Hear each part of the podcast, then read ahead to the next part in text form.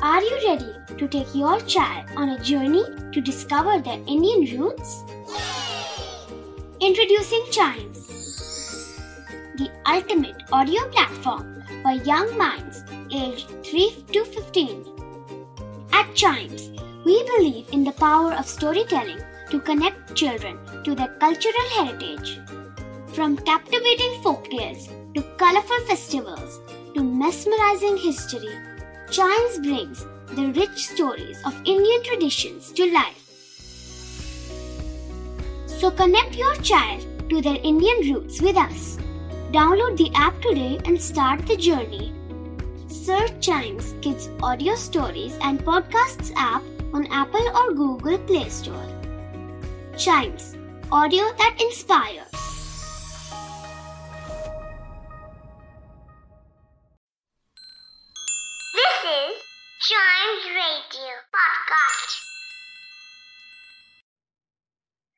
Puss in Boots പണ്ട് ഒരു മില്ലുകാരൻ ഉണ്ടായിരുന്നു.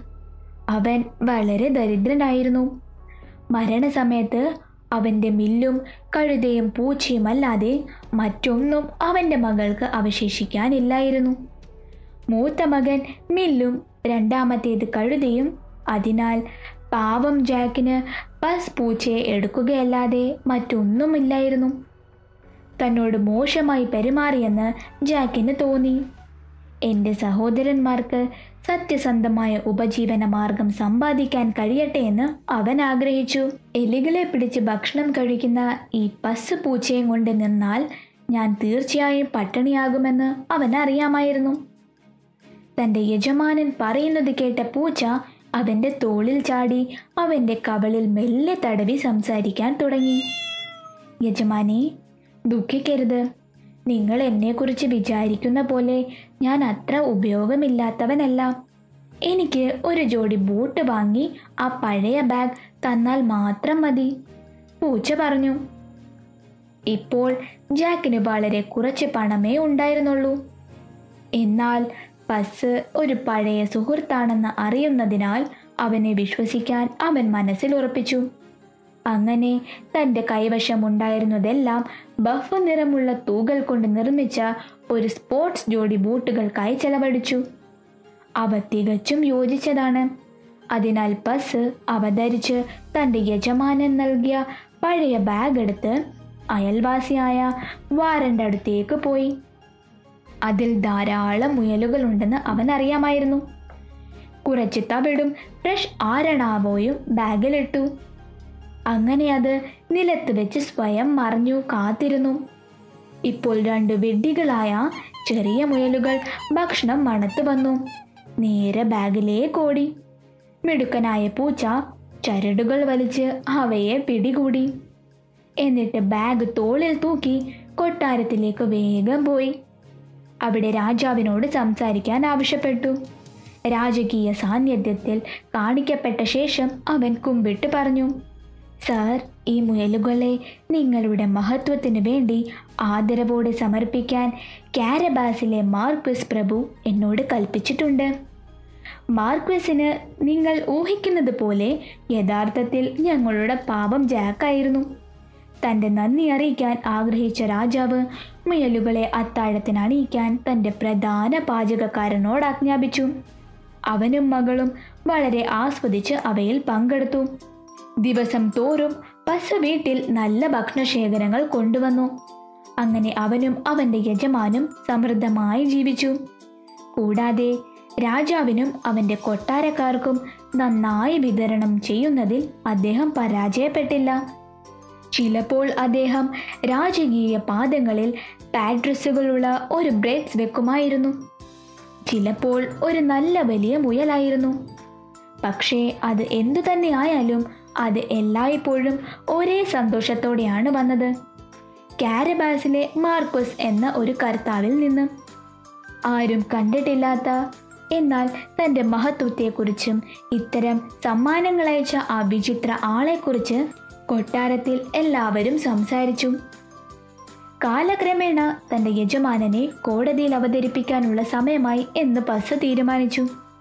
അങ്ങനെയിരിക്കെ ഒരു ദിവസം രാജാവ് ഉടൻ ആ വഴി കടന്നു പോകുന്നത് കേട്ട് അടുത്തുള്ള ഒരു നദിയിൽ പോയി കുളിക്കാൻ അവനെ പ്രേരിപ്പിച്ചു. ജാക്ക് കഴുത്തോളം വെള്ളത്തിൽ വിറച്ചു. അടുത്തതായി എന്ത് സംഭവിക്കുമെന്ന് ആശ്ചര്യപ്പെട്ടു. പെട്ടെന്ന് രാജാവിന്റെ വണ്ടി കൺമുന്നിൽ പ്രത്യക്ഷപ്പെട്ടു. ഉടൻ തന്നെ ബസ് കഴിയുന്നത്ര ഉച്ചത്തിൽ വിളിക്കാൻ തുടങ്ങി. അയ്യോ മൈ ലോഡ് ദി മാർക്വസ് ദേ മുങ്ങി മരിക്കുന്നു. രാജാവ് വണ്ടിയുടെ ജാലകത്തിൽ നിന്നും തല പുറത്തേക്ക് നീട്ടി. പൂച്ചയെ തിരിച്ചറിഞ്ഞ് തന്റെ പരിചാരകരോട് മാർക്യൂസിനെ സഹായിക്കാൻ ആവശ്യപ്പെട്ടു. ജാക്കിനെ വെള്ളത്തിൽ നിന്നും പുറത്തെടുക്കുമ്പോൾ ബസ് രാജാവിന്റെ അടുത്തേക്ക് ഓടി. താൻ കുളിക്കുന്നതിനിടയിൽ ചില കൊള്ളക്കാർ തന്റെ യജമാനന്റെ വസ്ത്രങ്ങളുമായി ഓടിപ്പോയതായി പറഞ്ഞു. പൂച്ച അവരെ ഒരു കല്ലിനടിയിൽ ഒളിപ്പിച്ചതാണ് സത്യം. ഈ കഥ കേട്ട രാജാവ് പെട്ടെന്ന് തന്റെ വരന്മാരിൽ ഒരാളെ രാജകീയ വാർഡ്രോപ്പിൽ നിന്നും മനോഹരമായ ഒരു സൂട്ട് എടുക്കാൻ അയച്ചു. സുന്ദരനും സുന്ദരനുമായ ജാക്ക് ആ വസ്ത്രത്തിൽ വളരെ നന്നായി കാണപ്പെട്ടു. അവൻ ഒരു നിമിഷം പോലും അയാളല്ലെന്ന് ആരും കരുതിയില്ല. പാവം. രാജാവും മകളും അവന്റെ രൂപാപത്തിൽ വളരെ സന്തുഷ്ടരായി. അവനെ തങ്ങളുടെ വീട്ടിലേക്ക് ക്ഷണിച്ചു. ആദ്യം ജാക്ക് മടിച്ചു കാരണം ഒരു രാജകുമാരിയുടെ അരികിലിരിക്കാൻ അവൻ അല്പം മടിയായിരുന്നു. പക്ഷേ അവൾ അവനെ നോക്കി വളരെ മധുരമായി പുഞ്ചിരിച്ചു. വളരെ ദയുള്ളവളാണെന്ന് മനസ്സിലായപ്പോൾ അവൻ താമസിയാതെ തന്റെ ഭയത്തെ അതിജീവിച്ച് അവളുമായി പ്രണയത്തിലായി. രാജകീയ വണ്ടിയിൽ തന്റെ യജമാനൻ ഇരിക്കുന്നത് ബസ് കണ്ടയുടനെ അയാൾ കൊച്ചുമകനോട് ദിശകൾ മന്ത്രിച്ചു. എന്നിട്ട് അയാൾക്ക് കഴിയുന്നത്ര വേഗത്തിൽ മുന്നോട്ടോടി. കൊയ്ത്തുകാരെ രാജാവ് ഉടൻ തന്നെ ഈ വഴി കടന്നു പോകും ഈ വയൽ ആരുടേതാണെന്ന് അദ്ദേഹം നിങ്ങളോട് ചോദിച്ചാൽ കരബാസിലെ മാർക്വിസിന്റെതാണെന്ന് നിങ്ങൾ പറയണമെന്ന് ഓർക്കുക. എന്നോട് അനുസരണക്കേട് കാണിക്കാൻ നിങ്ങൾ തുനിഞ്ഞാൽ ഞാൻ നിങ്ങളെ എല്ലാവരെയും ഇറച്ചി പോലെ വെട്ടിയിരിക്കും. പൂച്ച തന്റെ വാക്ക് പാലിക്കുമെന്ന് കൊയ്യുന്നവർ ഭയപ്പെട്ടു. അവർ അനുസരിക്കുകയും തുടർന്ന് ബസ് അവന്റെ വീട്ടിലേക്ക് പോവുകയും ചെയ്തു. അനുസരണക്കേട് കാണിച്ചാൽ ഭയങ്കരമായ ശിക്ഷ നൽകുമെന്നും ഭീഷണിപ്പെടുത്തി. ഇപ്പോൾ രാജാവ് വളരെ നല്ല സന്തോഷത്തിലായിരുന്നു. മാർക്വസിനെ വളരെ മനോഹരമായ ഒരു കൂട്ടാളിയായി അദ്ദേഹം കണ്ടു. അതിനാൽ മനോഹരമായ രാജ്യത്തെ അഭിനന്ദിക്കുന്നതിനായി സാവധാനം ഡ്രൈവ് ചെയ്ത് അദ്ദേഹം പരിശീലകനോട് പറഞ്ഞു എന്തൊരു നല്ല പാഠം. ആരുടേതാണത്? അയാൾ ചോദിച്ചു. അപ്പോൾ ആ പുരുഷന്മാർ അവരോട് പറഞ്ഞതുപോലെ തന്നെ അവർ മറുപടി പറഞ്ഞു. ഞങ്ങളുടെ കാരബാസിലെ മാർക്വേസ്. അടുത്തതായി അവർ ഒരു കന്നാലിക്കൂട്ടത്തെ കണ്ടുമുട്ടി. വീണ്ടും രാജാവിന്റെ ചോദ്യത്തിന് അവർ ആരുടേതാണെന്ന് മറുപടി നൽകി. കാരബാസിലെ മാർക്വിസിന്റെതാണെന്ന് എല്ലാവരും പറഞ്ഞു. മാർക്വിസ് ഏറ്റവും ആശ്ചര്യത്തോടെ കേട്ടു. തന്റെ പ്രിയപ്പെട്ട പൽസിന് നന്ദിയും പറഞ്ഞു.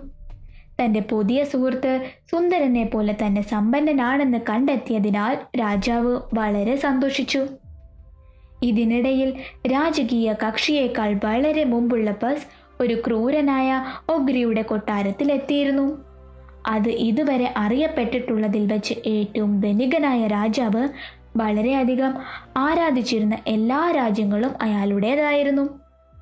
ബസ് വാതിലിൽ മുട്ടി അവനെ ഒരു മാന്യമായി സ്വീകരിച്ച ഓഗ്ര കാണാൻ ആവശ്യപ്പെട്ടു.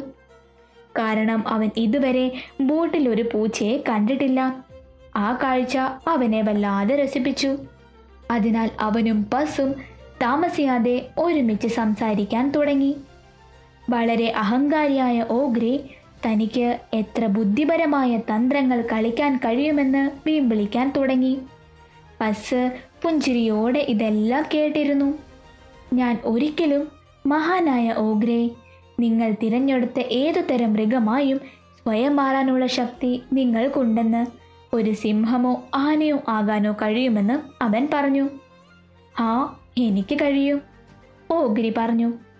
എന്നാൽ അത് ചെയ്യുന്നത് കാണാൻ എനിക്ക് വളരെ ആഗ്രഹം. പസ്സി പറഞ്ഞു താൻ എത്ര മിടുക്കനാണെന്ന് കാണിക്കാനുള്ള അവസരം കണ്ടെത്താൻ ഓഗ്ര വളരെയധികം ആഗ്രഹിച്ചു. അതിനാൽ പസ് പറയുന്നത് പോലെ ഏതൊരു മൃഗമായും സ്വയം മാറുമെന്ന് അദ്ദേഹം വാഗ്ദാനം ചെയ്തു. ഓഹോ ഞാൻ തിരഞ്ഞെടുക്കുന്നത് നിങ്ങൾ ചെയ്യുമോ? പൂച്ച ചോദിച്ചു. ഉടൻ തന്നെ ഓഗ്രോ ഇരുന്നിടത്ത് പ്രത്യക്ഷപ്പെട്ടു. ഒരു വലിയ സിംഹം. അലറുകയും വാൽ കൊണ്ട് ചാട്ടയടിക്കുകയും പൂച്ചയെ ത്രിശങ്കു വലിക്കാൻ ഉദ്ദേശിക്കുന്നത് പോലെ നോക്കുകയും ചെയ്തു. ബസ് ശരിക്കും പേടിച്ചു. ജനാലയിലൂടെ പുറത്തേക്ക് ചാടി. മേൽക്കുരയിലേക്ക് കുതിച്ചു. ഉയർന്ന ഹീലുള്ള ബൂട്ടുകൾ കാരണം അയാൾക്ക് ടൈലുകൾ മുറുകെ പിടിക്കാൻ കഴിഞ്ഞില്ല. അവിടെ ഇരുന്ന് ഇറങ്ങാൻ വിസമ്മതിച്ചു. ഓഗ്രൻ തന്റെ സ്വാഭാവിക രൂപത്തിലേക്ക് മാറുന്നിടം വരെ അവനെ ഉപദ്രവിക്കില്ലെന്ന് അവനെ അറിയിച്ചു.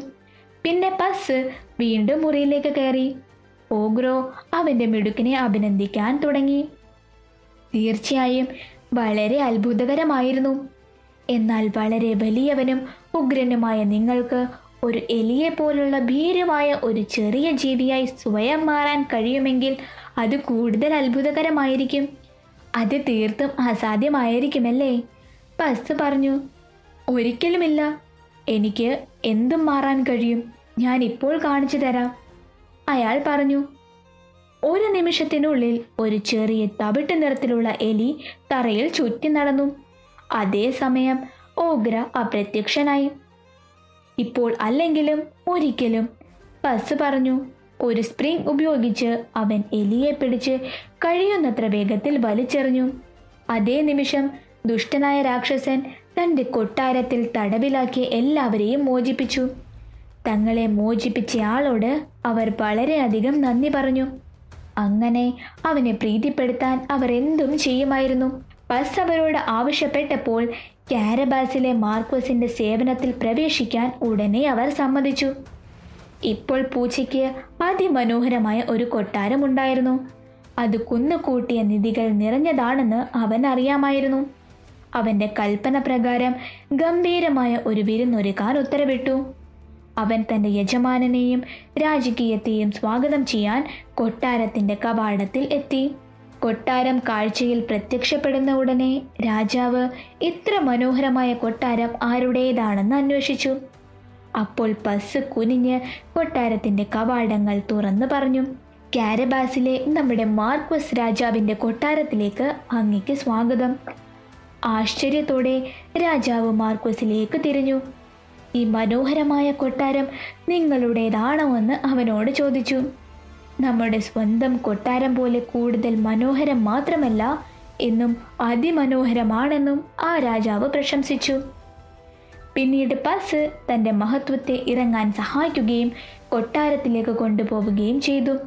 അവിടെ ഒരു കൂട്ടം മാന്യരായ സുന്ദരികളായ സ്ത്രീകൾ അവരെ സ്വീകരിക്കാൻ കാത്തിരുന്നു. ജാക്ക് അല്ലെങ്കിൽ മാർക്വസ് എന്ന് വിളിക്കപ്പെടുന്ന യുവരാജകുമാരിക്ക് കയ്യും കൊടുത്തു. അവളെ വിരുന്നിലേക്ക് നയിച്ചു. അതിഥികൾ പുറപ്പെടാൻ എഴുന്നേറ്റപ്പോൾ രാജാവ് മാർക്വസിനെ അഭിനന്ദിച്ചു. അവനെ തന്റെ പ്രിയപ്പെട്ട മകനെ എന്നും വിളിച്ചു. രാജകുമാരി വളരെ സന്തോഷിച്ചു.